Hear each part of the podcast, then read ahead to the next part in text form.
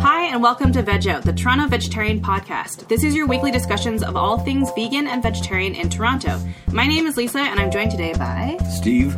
uh, and also Taymer Mason, who we will uh, introduce shortly. But we are all veg and volunteers in the Toronto Vegetarian Association. Well, not Taymer, um, otherwise known as the TVA. We come to you every week from the offices of the TVA, heard on CJRU 1280 AM, The Scope, Ryerson's campus, and community station. If you don't know, the TVA's mission is to inspire people to choose a healthier, greener, and more compassionate lifestyle through plant based eating. On today's episode, we're going to be talking to Taymer Mason, who is a microbiologist, food technologist, and has a background in food and nutrition. Uh, she is a cookbook author, an amazing chef, um, and has a background with uh, Caribbean cooking. So she went vegan in 2006 and found it as an, an exciting and new way to cook. Uh, she's written three cookbooks uh, Caribbean Vegan, Caribbean Smoothies, and the second edition of Caribbean Vegan, and also wrote Kink Alchemy, which is a recipe guide for DIY natural hair products. So in the uh, first edition of Caribbean Vegan, Tamer, you mentioned that Caribbean uh, cuisine was influenced by like indigenous, African, French, Spanish, British, Indian cuisines, and a, and a bunch of other cuisines. Can you tell us more about yourself and about Caribbean cuisine? Well, Caribbean cuisine is just not one thing. I think there's a misconception that Caribbean cuisine is jerk. Um, maybe rice and peas, as some people know, or in Toronto, people know the roti, which is very popular. Um, Caribbean cuisine is a mixture of over, I would say, like eight cuisines together, and it happened through immigration. It happened through um, post-emancipation after slavery, and it also happened during slavery. So what happened was that after slavery, um, Europe sent in, in um, servants into the Caribbean, and they came from India. Some also came from Ireland. So you have a mixture of all of these cuisines making up that one cuisine. And sometimes people might not even see the European influence in Caribbean cuisine because there's so much happening. It's so excited, so they don't see the puddings, they don't see the other things. But um, Caribbean cuisine is made up um, with um, French, Spanish, and whoever came to take over, whoever came to fight at that time, they left a bit of them on the different islands. And every island is different. Um, Barbados is completely different from Jamaica. Um, we eat totally different foods. I mean, there is some overlap, of course, the rice and peas, but um, Caribbean cuisine is a melting pot of flavors. And you deal with uh, cuisine from the various islands in in what in what you Yeah, I really t- I try to touch as, as many islands as I could.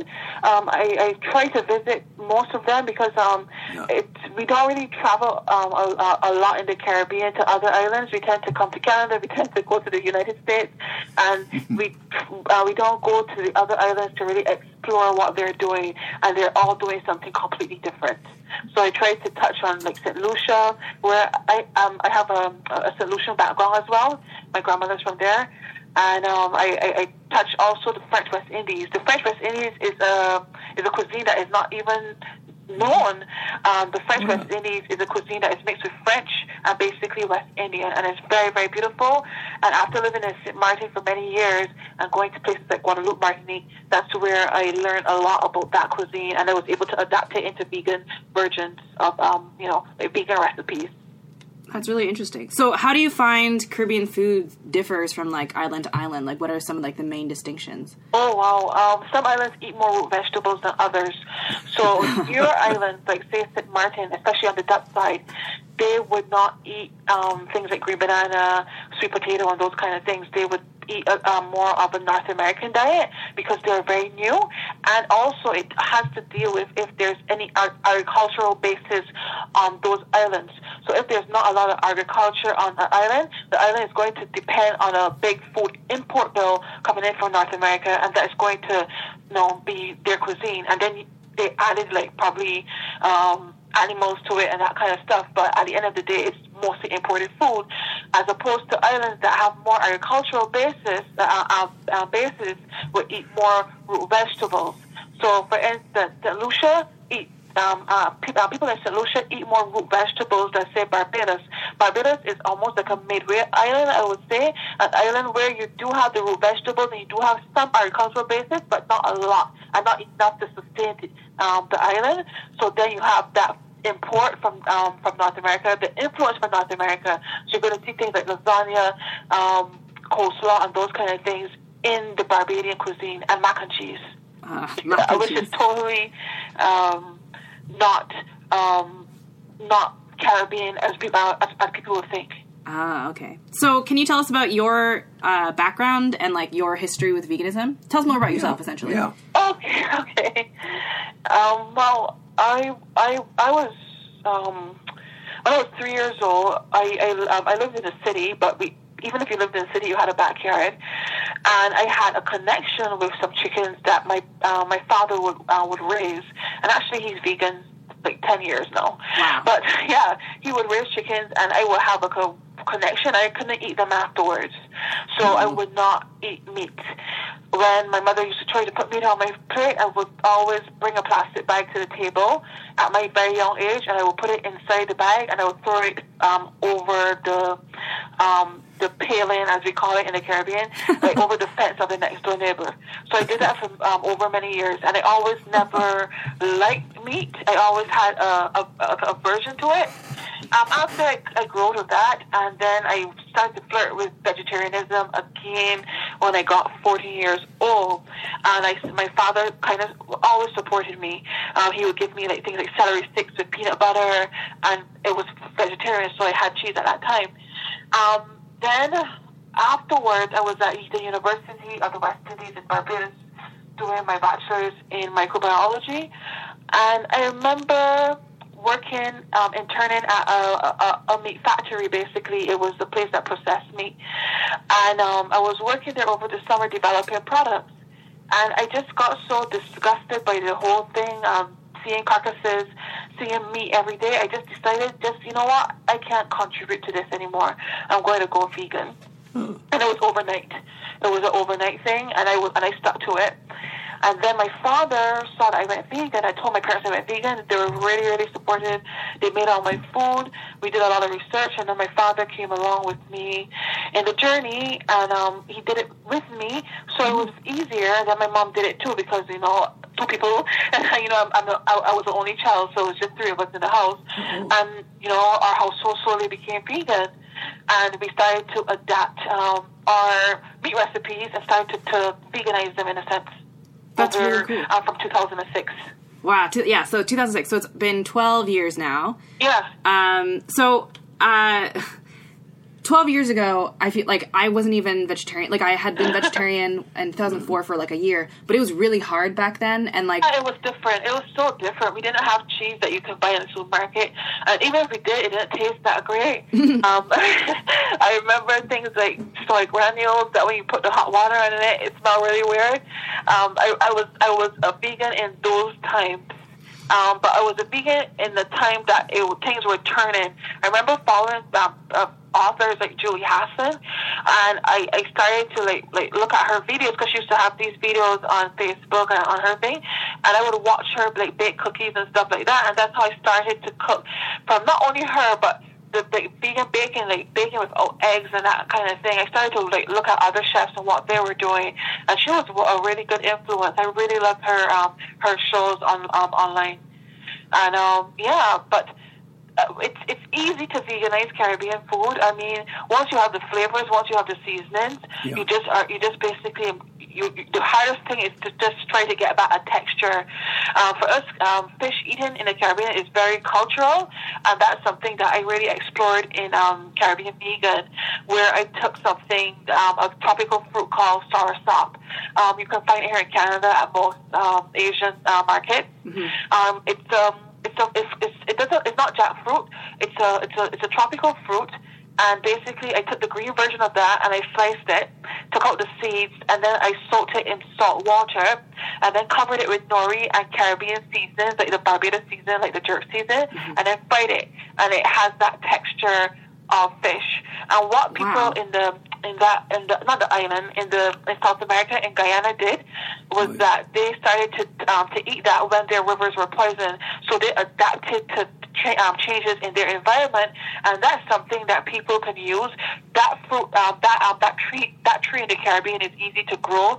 So why are people not doing it? We have issues already, like sustainability issues in the fishing industry, and people are not really taking note of that. And if Yeah. you can have the same flavor that you so miss, why not do it? You know what I mean? Hmm. We, I definitely agree with you. There. Yeah, yeah. Um. So where are you based these days? I'm here in Toronto for now. How long have you been here? I'm, I'm, I'm, I'm still here in Toronto. I'm on a little low these days. I'm not really um, cooking a lot. I did have some cooking classes at Longo's, but those are on pause for right now. Um, I will be at the uh, Veg Fest for sure this year again, as usual. Um, doing, um, you know, taking, um, doing. Uh, demo called Pumpkin Everything. Uh, pumpkin is coming, um, pumpkin season is coming very soon, and I wanted to showcase how we in the Caribbean use pumpkin and, you know, adapt it to fall. So you can Ah. look forward to that. That's pretty cool.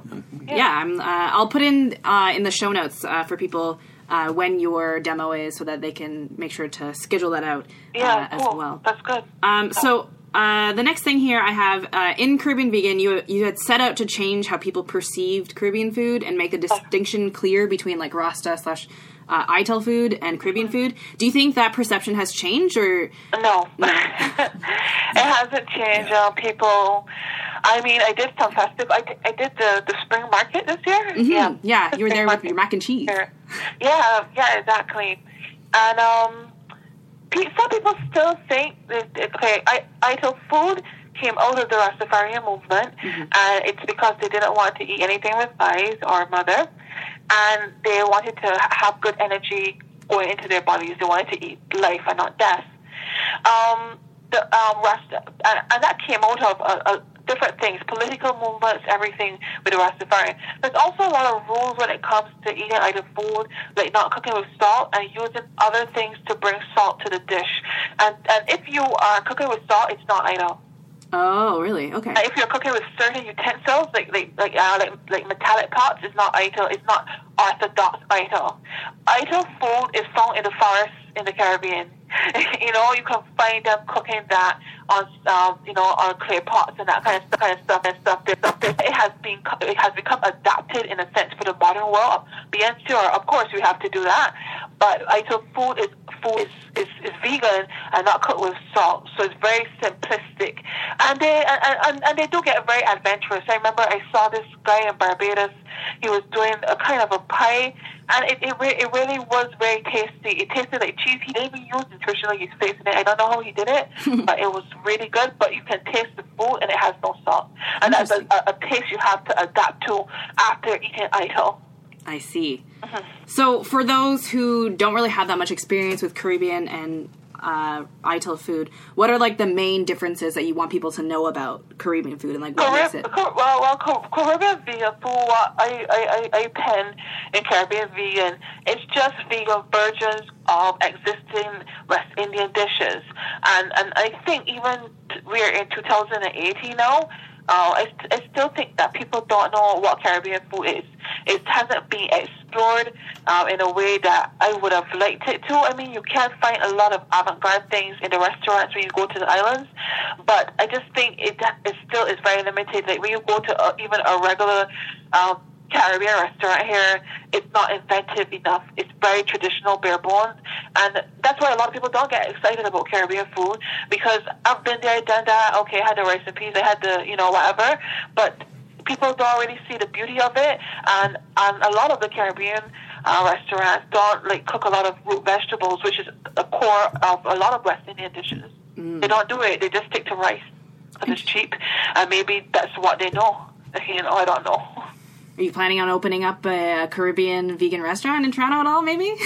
I would love to, but um, yeah, it's it's it's, it's I would love to. Um, in my heart, I would love to, but it's it's not in within reach for me right now. yeah, I get that. It's Yeah. it's tough in Toronto.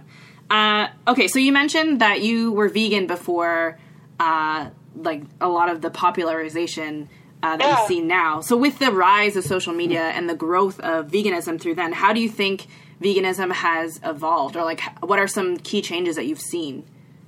Well, I take a, a back seat on social media. I'm not. I'm barely on social media anymore. Maybe because I'm getting older. I don't know what it is, but I've taken a step back as a doer, and now I've become an observer. Um, you mean how? You mean um, you're asking me how it changed? Or like wh- from From your when I was perspective. vegan? Oh Yeah. wow, it, it's changed. It's evolved so much. I mean, um, from smartphones evolving to you know to like from Nokia's to what we have now. Yeah. Um, it's it's it's it's. It's it's amazing. People know what it is. There's nobody like I, I I bet if you ask five people if they know what a vegan is, like four out of five people would know. But then only one person would have known or zero. So yeah, people have true. an awareness of what it is. Um, people know the benefits of it for their health. Mm-hmm. People um, are are excited about it. People that even are are omnivores that want to be vegan are excited. So I actually find more like like when I teach classes, most of my classes have omnivores that are looking for vegan recipes. Are looking to find out how to cook vegan. So the interest um, worldwide is um, increasing. Yeah, I think that's just really interesting, and like I've always been the type of person that uh, encourages people. Like you don't have to, you know, define yourself as vegan, but if you are making like, you know, every one meal makes a difference, right? So, Yeah, yeah, one meal makes a difference, and and that's something that I preach a lot. Um, you know, people can be very very hard, and people that can be very discouraging. But if you can just motivate people and encourage them, they can they would make the change on their own. yeah, I love that. Yeah, yeah. So switching own, yeah. switching gears here. Um, a- as a person of color myself, I find that a lot of visibility uh, for people of color can be difficult in the vegan movement. And as a person Oh, yeah. of color, like, wh- would you like to weigh in, or like, do you have any like? experiences as Yeah. a vegan yeah sure um i have lots of experiences but um people never associated a person of color to be vegan especially from the caribbean like what what are you going to eat that would be the question that they would ask you and um it, it, it, it was always hard to assert myself as a vegan. I was always questioned a lot about it from um, from people that were not of color. Um, so I always felt like I had to prove myself more, um, especially even going into a vegan restaurant and um, server explaining every little thing to me and then not explain every little thing to a white customer. So it's almost like Really? this person can never be vegan. Wow. You understand? And those are the kind of experiences that I had over the years, um, back in 2010, 2006, you know, going to New York City and, and, and, and dining out. Those were the, um, those kind of issues. People still think that um, we um, a person of color is going to eat culturally no matter what. So it's it's it's, it's there is a visibility there. People are, are are trailblazing. The others have went on to do a lot of social media. I'm not good at social media, so I've I've always failed at it. I'm good at what I do, which is cook yummy stuff, and that was it. so um, I just think that there's n- not the there's uh, awareness now. Uh, I think they had a Black Vegan Festival in um, America the other day in Brooklyn. Oh, really? Oh, That's so cool. Yeah, they did. They, yeah, they did this summer, and um, that was interesting. I didn't get to go, but there were a lot of um, pictures and stuff on social media about it. Wow, that's and incredible. there is a awareness because more and more people of color are actually adapting their cultural diets and being vegan. But the problem is that you don't want to give up your culture too. A culture is very near and dear to your heart. Mm-hmm. Culture is in your heart what home is at the end of the day. Mm-hmm. So I think a lot of people of color at the beginning of the movement, say back in 2006, they were afraid and they didn't have the knowledge to do those things. Know their recipes there that they can adapt. Things like say cauliflower wings that they call it, and all those other stuff. They, you know, they can see stuff now that they used to eat before. But uh, before then, there wasn't a lot, of, even a lot of books and resources for people of color or cultural cookbooks that people could have been vegan. So we're going to ask somebody of color to change how they eat and change. It, it's going to be hard because food is culture at the end of the day. I'm totally with you there. Yeah, so I'm Vietnamese in my background, and like a lot of Vietnamese food is focused on seafood and fish and fish sauce.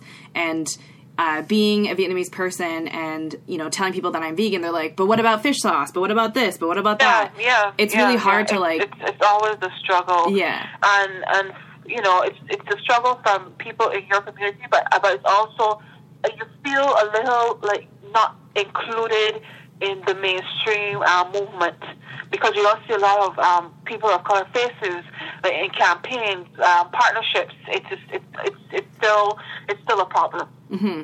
It's still a problem. People, you know, it's it's it's only if you you're, um, you're a big big celebrity that you get those corporate sponsorships, but you don't really see a lot of people of color doing those things. Yeah, it's true. Yeah.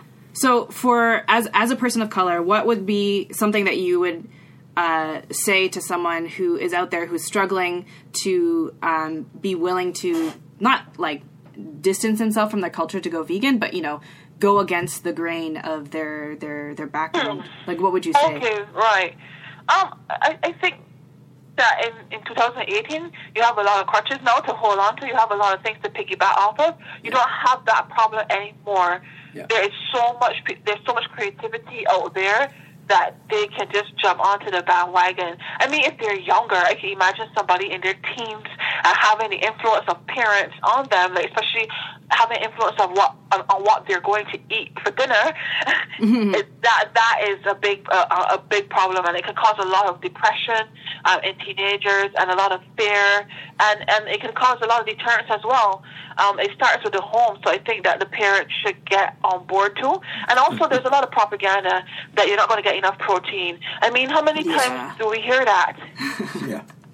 Yeah, and then like it's funny too because in a, in so many cultures, like there are so many plant based proteins that are already very popular, like beans, peas, even rice has protein, soy. right, right, exactly. Everything like adds up, and and you can get that 20 grams that you're aiming for so much. Yeah. Um, so uh, you're going to be at Veg Fest. You have your second edition of the Caribbean Vegan Cookbook. What are other things that people can look forward um, from you? Well, I'm taking a, a, a hiatus from cooking. I've, uh, I didn't really say that on in, in public in social media, but I am taking a brief hiatus from um, cooking professionally. Okay. So this, and, and nobody has heard this before. This um, this time here will be not the last time, but the last time for now that I will be cooking in public. Oh, okay. Don't, don't, be, um, don't be discouraged. Sometimes we all um, creative minds we need to reboot. Mm-hmm, mm-hmm. And I think that I was um, um, after moving here to Toronto, I faced a lot of personal struggles, especially in a big city. I um, when I was living in uh, Barbados, I didn't have um, those struggles because I had the the love and help of my parents. And then when I got married to my ex-husband, who was vegan for 20 years, um, that was easier too because you know you always had somebody there. Um, moving to Toronto um, by myself was the, the, one of the biggest struggles I faced this year, and um, I want to take a step back. But I am working on a vegan novel. Oh, So yeah, and, and, and, and that hasn't been. Like, you don't really see a lot of vegan novels. Uh, it's called The Year of Yum, and I hope that it should be out by next um, winter. Um, I'm, I'm going to finish it. It's, it's basically about a woman that lost her job. She lost everything, and then she went back to the kitchen, the place that she felt comfortable with, and then she created a vegan empire. So there's lots of friends. There's a farmer. Um, there's a farmers market vibe. so there's a lot of things that are really current now in our society that I'm, I'm covering with this uh, this character. that's incredible. So how how long have you been in Toronto now? I've been here since last May. Okay. Yeah, it's um, it's it's um, and and even as a somebody that like may want to find a job cooking, uh, most of the jobs you'll find cooking are in meat-based kitchens, and I wouldn't do it. Well, yeah, of course. Yeah, yeah. Yeah, so um, I, I and even if I tried it for a little while, it didn't work out because I was just I'm not inspired, and I don't want to be there. to be No, I get that. I totally get that. Yeah. Once you once you experience like the freedom of like cooking what you want and you know being Yeah. creative and figuring all that kind of stuff. Yeah, out, imagine going back to doing a burger with cheese. That I- Yeah. it's, it's no, no. Yeah, I totally get that. So, uh, where are the best places that people can like find you? Uh, you said you're not really on social media, but I think I saw you had like Facebook. Um, I have Instagram still. It's just at Taymer Mason. I'm refreshing my Instagram. I took off all the posts, and I'm going to start posting leading up to Veg Fest. Okay. Uh, because I, I, I want new content. I was tired of the old content on it. I just wanted a fresh start. Mm-hmm. Uh, I'll put stuff on there. T A Y M E R Mason. Okay. can follow me there. I, I, it's empty now, but I'll put. I'll start putting stuff within the next week to do some promotions. Um, if you want to get the book, you can get the book from the Resource Center there in Baldwin Street, or you can get it at VegFest after my demo. I don't remember the time of my demo, but I know it's on Saturday evening, and um, you can get the book there. And then you have the bookshop, the um, the Toronto Vegetarian Bookshop, that everybody can get that book, you know, at. So Yep. yeah. Uh, so that's incredible. Uh, thank you so much for your time today. Um, your your background and your history with veganism and Caribbean cuisine and like your the fact that you're like a microbiologist and you worked in like uh, I, I mean it was like a like a, a meat production thing. Yeah, I worked in the meat industry Yeah. for like two years but like that just prior like to going vegan. yeah, but that just explains like you know uh, your your knowledge and like how much you know about food. So like, and and I actually was one of the volunteers for your demo. I think like three or four years ago. I remember. I know who I'm talking to. Oh, I know who I'm talking to. but yeah, it was like super super good. So uh, it's really exciting to talk to you today. So thank you again for uh, Thank you for having me, guys. And I, you know, I'll see you um, in the next couple of weeks at Veg Fest. yeah. Yeah, nice for sure. talking to you. All right, take care. Okay, bye. Bye. All right, so that was Taymer Mason. Um, I'll leave all the uh, the links that she talked about, and as well as some links to her cookbook um, in the show notes down below. Um, but yeah, it's just like really cool to see um, someone who's been like like an OG like vegan, just still still still kicking it and doing lots of like amazing stuff and cooking and like the food that she makes is just like so damn good so yeah. So that's about it. That wraps up our podcast today. Uh, you've been listening to veg out the toronto vegetarian podcast and radio show heard on cjru 1280 am the scope. Remember you can listen to past episodes of veg out on our app the veg guide. You can email feedback to tva at veg.ca and you can find more information about what we do at veg.ca so until next time veg out